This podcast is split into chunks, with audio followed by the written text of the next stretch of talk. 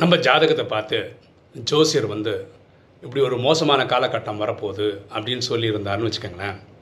அந்த மாதிரி மோசமான காலகட்டம் வந்துடுச்சுன்னு வச்சுப்போம். அது எப்படி ஹேண்டில் பண்ணுறது அது எதை பொறுத்து இருக்குன்னா இன்றைக்கி நம்ம அதை பற்றி என்ன பண்ணுறோன்றதை பொறுத்து இருக்கு.